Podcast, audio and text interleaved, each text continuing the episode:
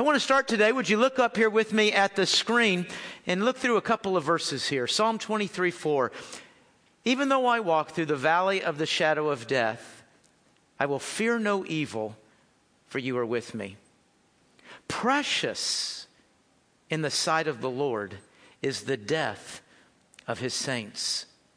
Jesus said to her, I am the resurrection and the life. Whoever believes in me, though he die, yet he shall live. For as in Adam all die, so also in Christ shall all be made alive. The last enemy to be destroyed is death. Yes, we are of good courage, and we would rather be away from the body and at home with the Lord. For to me, to live is Christ, to die is gain. But we do not want you to be uninformed, brothers, about those who are asleep, that you may not grieve as others do who have no hope. To die is gain, an advantage, the, the, the better thing. We, we can talk about death and still be talking about hope. Gosh, we can talk about death and actually include in the same sentence the word precious. You know, folks, to read these passages, to read the scripture, one would have to come to the conclusion that death is our best opportunity in life. Now, that, that would only be true for the follower of Christ, the child of God that's been born again, but it is absolutely true for that follower of Christ.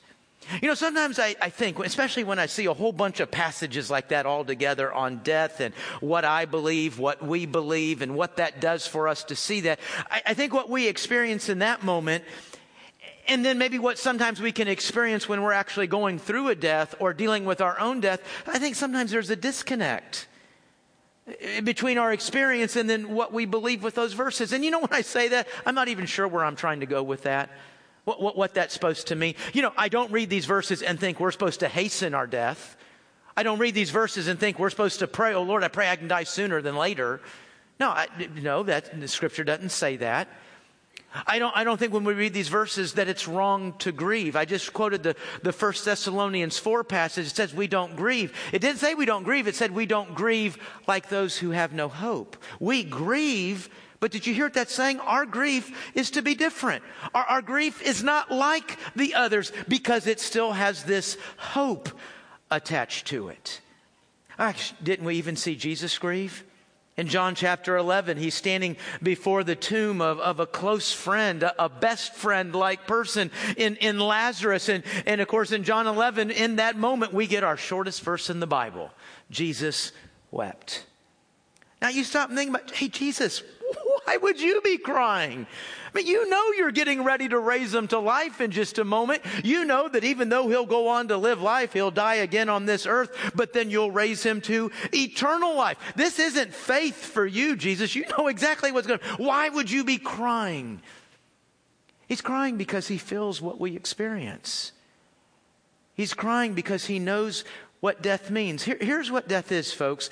The good news death is our last. The bad news death is our greatest. Death is our last, but it is our greatest reminder that this world is broke. And that the body that walks around on this earth is, is broke. Oh man, we obviously we can have fun on this earth. We can make a lot of things very enjoyable with our body. We got more and more ability to be healthy, to be strong, to, to live healthy and strong, sometimes way into old age. We still die. And we're going to keep dying to the tune of 155,000 deaths every single day. It never stops. It never slows down. Death is our great and powerful enemy. But did you hear what I just read? Its destruction has already been announced. Death will be destroyed. And what we see today as we continue our study of the Gospel of Mark is we're going to see a little piece of evidence that Jesus can actually say he's going to destroy death. We're going to see his power, his authority in that realm. Would you turn with me this morning to Mark chapter 5. Mark chapter 5. Remember, our purpose as we read today's message, our, our purpose as we look at anything in Mark is the same purpose that Mark had when he wrote those first century believers. And that was to enliven, to embolden, to strengthen faith, to strengthen faith in the face of the cost of following Christ going up. And we want our faith emboldened, strengthened as possibly the cost for following goes up. Let's look at this. Mark chapter 5, and I'm going to begin reading in verse 21. And when Jesus had crossed again in the boat to the other side, a great crowd gathered about him, and he was beside the sea. Then came one of the rulers of the synagogue, Jairus by name, and seeing him, he fell at his feet and implored him earnestly, saying, my, my, little daughter is at the point of death. Come, come and lay your hands on her so that she may be made well and live. And he went with him. And again, a great crowd followed him and thronged about him. Now I'm going to stop reading at verse 25 and I'm going to pick up at verse 35.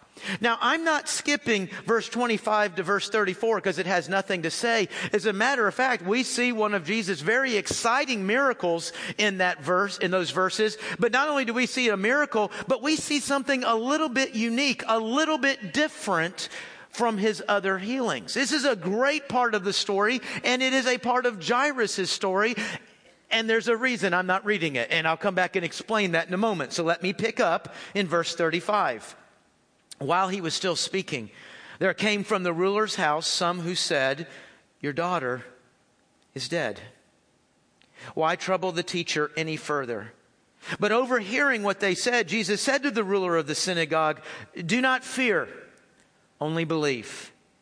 And he allowed no one to follow him except Peter, James, and John, brother of James. They came to the house of the ruler of the synagogue, and Jesus saw a commotion, people weeping and wailing loudly. And when he had entered, he said to them, Why are you making a commotion and weeping? The child is not dead, but sleeping. And they laughed at him. But he put them all outside and took the child's father and mother and those who were with him and went in where the child was. Taking her by the hand, he said to her, Talitha Kumi, which means little girl, I say to you, arise. And immediately the girl got up and began walking. Our story today begins like so many of the stories in the gospel accounts. It begins with that statement about Jesus getting out of a boat. It begins with that statement of, of Jesus crossing the sea. I've showed you a couple of pictures of the, of the Sea of Galilee. Let me show you one on the Sea of Galilee. Now you remember this is called the Sea of Galilee, Lake Gennesaret, Lake Tiberias. It referred to it as a lake in this passage, but it's most commonly called the Sea of Galilee. And it is 13 miles north to south, and it is seven miles east to west at its longest point. I'm in about the middle looking north. So that, you know, what you're looking at from this, I don't know whose head that is. He shouldn't have been in my shot though. But anyway, uh, from here to about right here is probably two and a half, three, maybe three and a half miles. And, and, and you see the outward lines of it. It's thin up at the top. And, and what you're looking at here, folks, in this picture is about where two thirds of the gospel takes place. You know, I think a lot of times we think of Jesus, we think of Jerusalem, right? And obviously, some pretty big, some pretty important things take place in Jerusalem. But about two thirds of his ministry, two thirds of the stories we read are literally right here along these shores and, and a walk into those hills to other villages, other towns. That's where two thirds of it takes place. You remember I said, uh, Capernaum is kind of a base of operations. Well, Capernaum lies right in here. And so when we keep hearing this phrase over and over, because like when I, if I just read crossing the sea, I think of like crossing the Mediterranean. That's going to take what, a week? You know, in one of these little boats. What, what are we talking about crossing the sea? We're only talking about going from here, maybe to over here, maybe back to here, then maybe over to here, and then maybe down to here. It was actually the fastest way to get around. I mean, if you were to get on foot, and, and this is actually a curve in this panoramic uh, picture, picture, but if you were to get on foot, it would take much longer. So a lot of the times when it says they're crossing the sea, they might have been out there for 20 or 30 minutes, maybe an hour. Maybe they were kind of leisurely about it sometimes. But they're really, and there's stuff that happens behind me. There, there's stuff that happens in the south end of the Sea of Galilee, but literally most of it is taking place right there in that picture. And so Jesus pulls up on the shore, okay, and right away it says a great crowd, a great crowd. I don't know how many that is, a hundred, five hundred, a thousand. A great crowd is there to meet him. I keep wondering, how does the great crowd know he's coming? Did somebody from the other side text, say he's on his way? Shoot off an email? How does that? I probably didn't text. Yeah, I'm guessing not. But somebody, man, there seems to be a constant runner, doesn't there? Somebody that's running out in front, sailing out in front. Hey, man, Jesus is coming. Jesus is coming. And man, man, when those three words were uttered, folks, that was exciting. Man, there, people wanted to, they were curious. They wanted to go and see. They wanted to go and hear. They wanted to see maybe a miracle. But for some people, when they heard those three words, Jesus is coming, it, it did more than curiosity and interest. It, it brought hope back to life. Maybe a hope that was almost dead. Think about what we've already seen. There was those four guys and their paralyzed friend. They heard Jesus was coming. They heard Jesus is here and they, and they scooped up their friend and we're going to get to that house no matter what it takes. Last week, man, that one individual literally filled with thousands of demons and he hears that Jesus is here, maybe fighting against himself, maybe clawing against himself to get to Christ. There's hope. There's a, there's a possibility there. And, and then there's our story today. It started at a house right down at the end of the street. I mean, we've all been by it, you know. Mom and dad in there, and their man, their little girl. She's 12 years old. If I'd have continued reading right after that, and uh, she hadn't been doing well for a while. And in the last two or three days, it's, she's become really unresponsive, maybe even what we call almost coma like. I don't know. I kind of imagine the, the, the, father says, Hey, honey, why don't you go to bed and get some rest? Let me stay up and take care of her tonight. And, and something happened during the night. Some of you have been in that hospital room where that happened. Something happened during the night. And he just began to know his little girl's not going to, she's not going to see the end of this day. His wife gets up and comes in, and he's trying to explain what's gone on, what's happening. And man, the range of emotions that can happen in those minutes. You, you can cover all the emotions. You can cover the whole gamut in, in, in, such a short amount of time from crying and yelling and crying out to God to, to numb. Open my mouth, no words come out. And they're sitting there, lying there around their little girl and they become aware that something's going. Have you ever just been aware something's going on outside? Just, maybe you see somebody running through your backyard. That's always interesting. Why is that person in our backyard? I, don't know what, I, something's going on. And Jairus gets up and, and he goes to the front door and he looks out and, and sure enough, somebody, just ran by. Hey, here comes somebody. What, hey, where are you going? What are you doing? Man, Jesus. Jesus is down at the shore. Jesus is here. And, and Jairus is, Jesus, Jesus. I, I don't even know. I don't even think the thoughts get fully formulated before his feet are already moving. And, and he starts running down to the shore. The Bible tells us that his name is Jairus. He's a, a synagogue ruler. We don't hear that name a lot, that position a lot, do we? We're used to, when you read the Gospels, you're used to hearing Pharisee and Sadducee and priest and scribes. We've seen a story where scribes, remember when they lowered the paralyzed guy, there was scribes in there. We hear synagogue ruler, we don't hear a lot. And probably for one reason, there, there wasn't a lot of them. You know, like in, in our culture, we have churches. I mean, think about right out here. We got churches on every corner, don't we? I mean, one, next to us, one next to them, one across the street. If you got a good arm, you might can hit the one that's next down Harrogate. I mean, we got a lot, hundreds of churches in a, in a, in a, uh, in a city, in a county. That's not at all true here. It, one synagogue. One synagogue per community. And, and outlying communities might have to come into that one community. So one synagogue, and then the synagogue ruler, he, well, he rules the synagogue, right? That's not hard math. What, does that mean? He wasn't the religious person per se, but he would, he'd be taking care of the structure. He would be in charge of the finances of this. He, he might be elected to that position. Some of them inherited the position. The synagogue ruler was kind of the liaison to the outer world. The outer world could be the synagogue in another community. The outer world could be Rome. If there's any interaction, any communication going back and forth, the synagogue ruler is the one who, who did that. The synagogue ruler put worship together each week what we call services. Get, you know, get somebody to read, get somebody to pray, and they would get speakers. Popular rabbis, popular Pharisees, people that were good. It doesn't say this. It could be, it's quite possible, Jesus and Jairus had already met. And that he, he'd had Jesus speak at his synagogue. It could be that, that Jairus was, it didn't sound like synagogue rulers would have a convention at least once a year. Okay, so maybe he's at a convention of synagogue rulers and they're all talking about this Jesus guy. Some are against, some are for, but they, man, I'm telling you. If you can get him to speak, I'm telling you, the guy can shuck the corn. You really ought to get him. I, you know what? I don't want, know exactly what Jairus knows about Jesus or how he knows Jesus, but he hears that name and he starts running to the shore. You know, we don't know how far the shore is, do we? Is he, I mean, does he have an ocean view? Is he five minutes up? Is he a 15 minute walk, a 30 minute walk? It, seems close. It seems close. And so he takes off, and before he knows it, he finds himself on the shore there with Jesus, and, and he's laying down at his feet.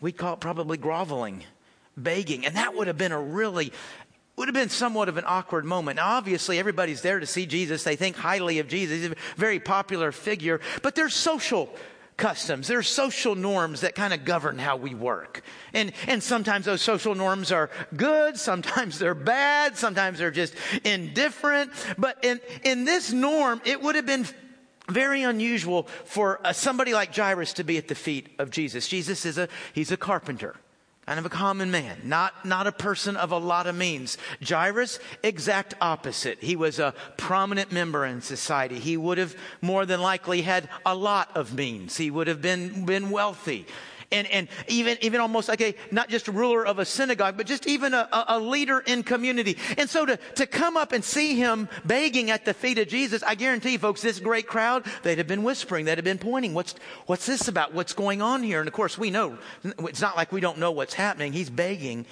for the life of his daughter. And it doesn't look like it takes much twisting of Jesus' arm, does it? No, Jesus says, man, let, let's go and do this. And notice the, what it says. It says that, that the great crowd went with them that they thronged around him as, as they went. So as they're leaving, it's Jesus, it's his disciples, it's the Jairus, it's the great crowd, and they're all on the way to, to Jairus' house. Huge parade when verse 25 happens. Now, now, folks, I want to tell you something. As I said, what's happening between 25 to 34, and I think it's somewhat a familiar story. Many of you might be familiar with it. It's a woman that uh, has had a problem with hemorrhaging. For, for over 12 years, she's had this problem. It kind of goes into explaining. It's kind of humiliating. And, and she had spent all of her money going doctor to doctor, help to help. None of it worked. All of it was embarrassing and it was just shameful. And I, I don't know if it was the shame of it. I, I don't know if it was because it was the big crowd or, but here's what's unique about her story. Unlike any of the other healing miracles that Jesus does, this woman never presents herself to Jesus. She never introduces herself. She never says, will you heal me? But rather, when this great crowd and Jesus, you know, the parade literally is going by, she just reaches out. Her faith is so great. She is literally thinking, if I can just touch him. Now, I think the real point of the story is that Jesus knew he'd been touched. Folks, when, when you believe on Jesus, He knows. You, you might wonder if He was too busy to hear. You might think He's doing other things. I mean, clearly she would be able to look at Him and think, He's busy. He's going somewhere. He's doing other things. Yet she expressed faith in Him and He knew it and He stopped. Jesus knows when we're expressing faith in Him, when we're trusting in Him. Now, having said all that, here's why I didn't read the verses. Because I'm trying to look at this story from the eyes of Jairus. And I think from Jairus' perspective, 25 to 34 is a blur. And it's a blur he did not want to happen. Place yourself in his, he's a father. His daughter is dying. Like right, right, Jesus, right, right now, Jesus. Jesus, right now, she's had this problem for 12 years. How about 12 more minutes? Seriously, hey, I'll tell you what, follow us. Eh, follow us, go with us, and right after he takes care of my daughter, he can, he can take care of you. I, I don't know what all he's thinking, but I think he's thinking this shouldn't be happening. I, I was here first. I asked first. My situation is urgent. My situation is, is right now. And Jesus pauses. And, and, as we start moving toward 34, and that, that interaction between Jesus and that woman comes to a conclusion out of his peripheral vision. He sees somebody running from his house. He knows this isn't going to be good. His daughter's died. You know, in my in my job, and you won't be surprised by this, in, in my job, I'm, I'm around death a lot. Probably not as much as a doctor, not as much as the funeral home, but I'm around a lot more than the average person, right? And, and, and in 23 years of ministry, here, is something I've noticed with, with death. When there's a question mark, the pain and the grief and the anger runs much sharper and much deeper. I said, what do you mean a question mark? When there's a question about whether that had to happen, and, and folks, I literally, more than once, I've been in a situation where somebody stepped outside for 15 minutes and, and everything came apart inside. And you think, well, if I hadn't, if I hadn't, Maybe the doctor was supposed to do something and didn't. And, and, and it doesn't even matter if what I'm thinking is right or wrong. If I think this didn't have to happen, this is a matter of a, a simple decision. This is a matter of a few minutes. That makes people angry. And in that moment, we really want to blame. And I've seen it. I've seen it over and over and over. And so while I don't know Jairus and it's not recording what's going on in his heart and mind right now, I am confident Jairus is angry. Angry. Jesus, I told you right now. Five minutes. Five minutes. That's a huge if, folks. If you hadn't stopped, I trusted you. I came to you. If you hadn't stopped, if you hadn't taken care of somebody else first, but you did, and she died. You know, we see something else in this story that's very, very common in the human experience with death. When there's death, hope's over, right? You know, we have tremendous ability to hope. I mean, I mean, we can hope holding on to the slimmest of chances, the slimmest of chances in that diagnosis, in that, in that job situation, in that marital situation, in the finances. I mean, there's just, there's no chance it's going to work. But man, we're holding on to the slimmest of hopes. As a matter of fact, some of us, we've watched our family and friends hold on, haven't we? And sometimes you're watching, and man, nobody wants to be a wet blanket on somebody's hope. But, but you're watching them hope and you're thinking, man, you need to move on to plan B. I mean, you you, you know, you're, you're not emotionally involved in it like them, and you're thinking, man, you, you've got to make another plan. You've got to start planning in light of. But we hope. I have seen hope after the diagnosis. I've seen hope after the divorce. I, I, I've seen hope after the lost job. But not after death. I mean, that's it. That's that's, that's the final. What, what are you hoping in? I mean, that's it. We, we don't keep praying after the death. We don't keep hoping after that. And maybe that's kind of where Jairus is. And Jesus knows. And Jesus speaks Jairus, don't be afraid. Believe. How are you responding to that? I mean, folks, if I think honestly, me inside, I'm saying, I did believe. I did believe. That's why I came down here. That's why I fell at your feet. I did believe. And you paused. You stopped. Jairus, don't be afraid. Trust me. Now remember, back verse 24, 25, the whole crowd is going, right? But now look and see what it says. This time, remember, he's got 12 disciples Peter, James, John, you three, come on. Everybody else, stay here. Do not follow me. Okay, so there's a little bit of a change. And, and, so now it's Jesus, Jairus, Peter, James, and John, and, and we get to the house, and, and if I'd have read through the end of the story, which is verse 43, I mean, it's kind of kind of a weird thing going on. You've got Jesus clearing the place out. You, you've, you've got him saying, hey, she's asleep. What? She's not asleep. And, and then you've got, at the end of the story, you've got Jesus downplaying the miracle. You've got, you've got a couple of things like this. I mean, this happens well, actually, it happens until we get our first trip to Jerusalem. When he has not yet been to Jerusalem, he's been down there, to, remember, to get baptized, but then he's back up here. And, and once he stays here, eh, he, he downplays miracles. And he tells people, don't tell anybody. Well, gosh, that would seem odd. It seemed like that's the very thing we're supposed to be doing. But until he gets to Jerusalem, I think what's going on here, folks, the reason he's downplaying and kind of keeping it quiet, Jesus has an agenda. Jesus has an order here of things to happen, and he doesn't want these people trying to run away with him as a political Messiah trying to come and, and, and bring about a kingship of, of Israel, an attack upon Rome, because that's not what he's there for.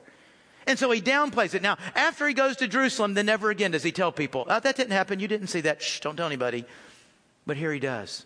Now, it's kind of interesting. He approaches the house and it, it makes note that there's all this weeping and wailing and this commotion. You know, folks, if you think about it as Americans, and I realize we're made up of lots of cultures and we're not all exactly the same, but, but boy, in America, we, we grieve very quietly. Have you noticed that? We grieve quietly. We grieve privately. As a matter of fact, even when you expect me to grieve, even when you know I'm supposed to be grieving, I'm going to put on sunglasses so you can't tell. We're, we're very, very quiet about that. And when somebody breaks our little cultural custom and kind of falls out, we're, we're uncomfortable with that. You are uncomfortable. I know you're uncomfortable with it because when I'm at the funeral home and somebody falls out, y'all all look at me like, what are you going to do about that? And I look back at you, it's your mom, you do something about it. You, you, you see what I'm saying? We are uncomfortable with visible displays of grief, which makes us the complete and total opposite of the Jews.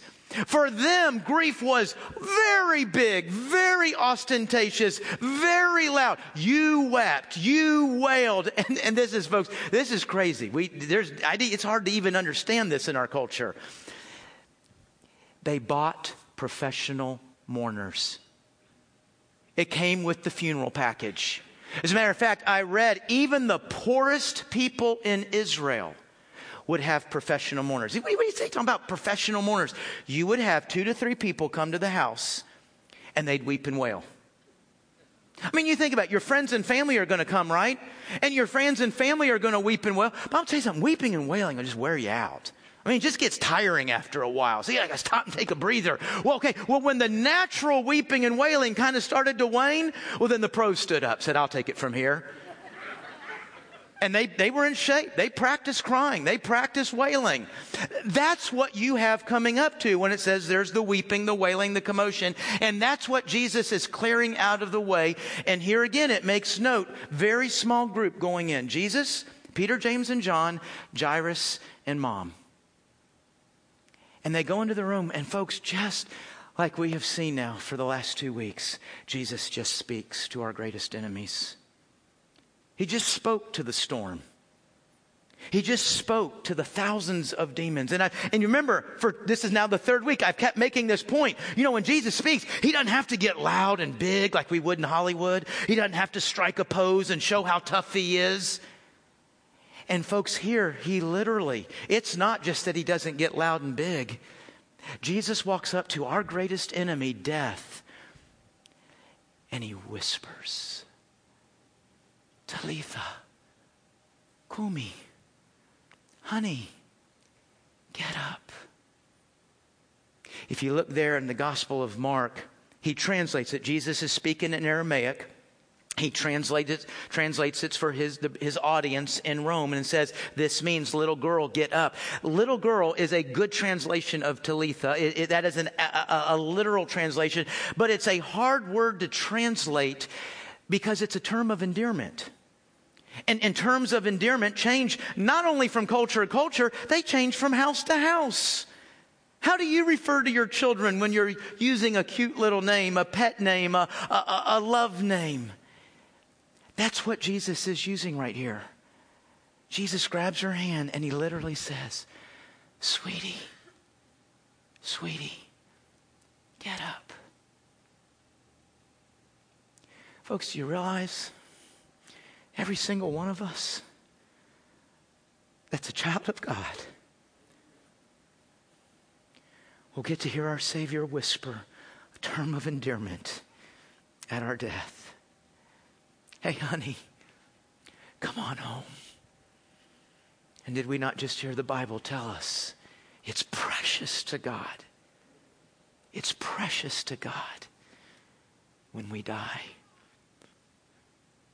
Tim Keller here. Uh, has an interesting statement wrapping up what's going on here with Jairus. Tim Keller is, a, is an author, a, a, pastor up in New York City. He actually got his start in Hopewell, had a church there in the late 80s. He's up in New York City now, tremendous church, tremendous ministry. And he's writing about this, and he says, Tim, he's saying Jairus got a whole lot more than he asked for.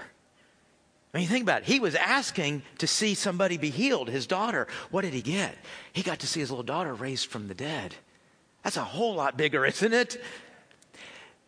But Jesus also asked for a lot more than Jairus was offering.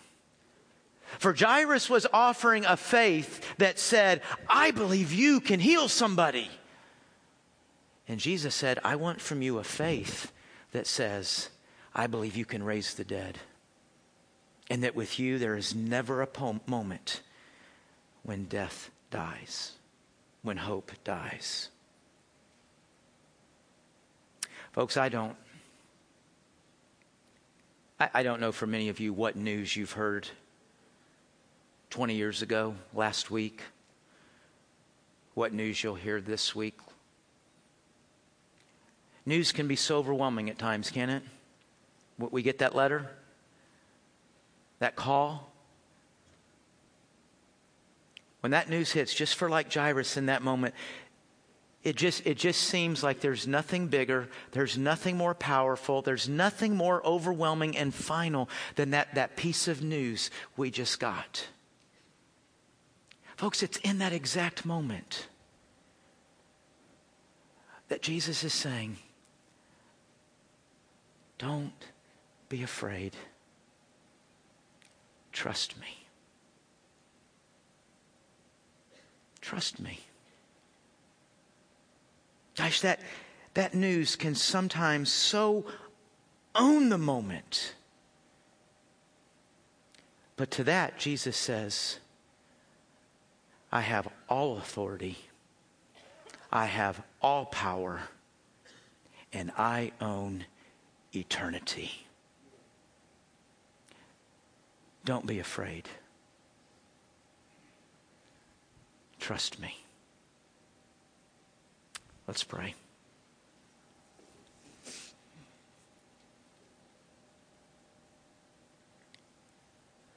Father, while I don't, you do. You, you do know the news that this room has heard over the years of their life. You, you know what news they're dealing with right now how overwhelming that feels. You understand that feeling inside of us. You, you know what that is. Lord, we will look for all kinds of answers. We will ask for all kinds of miracles, guidance, protection, favor, all of it good, all of it very fair to ask you in prayer. I pray more and more our heart and our mind is open to hearing your very simple response. Don't be afraid. Trust me. we can trust your power and your authority in all circumstances leading up to the biggest circumstance we can't control death. For you do have control. God, may we live and may we live powerfully in that faith. And may that be yet one more reason we would seek to so faithfully follow you no matter the cost. It's in Jesus' name that we pray. Amen.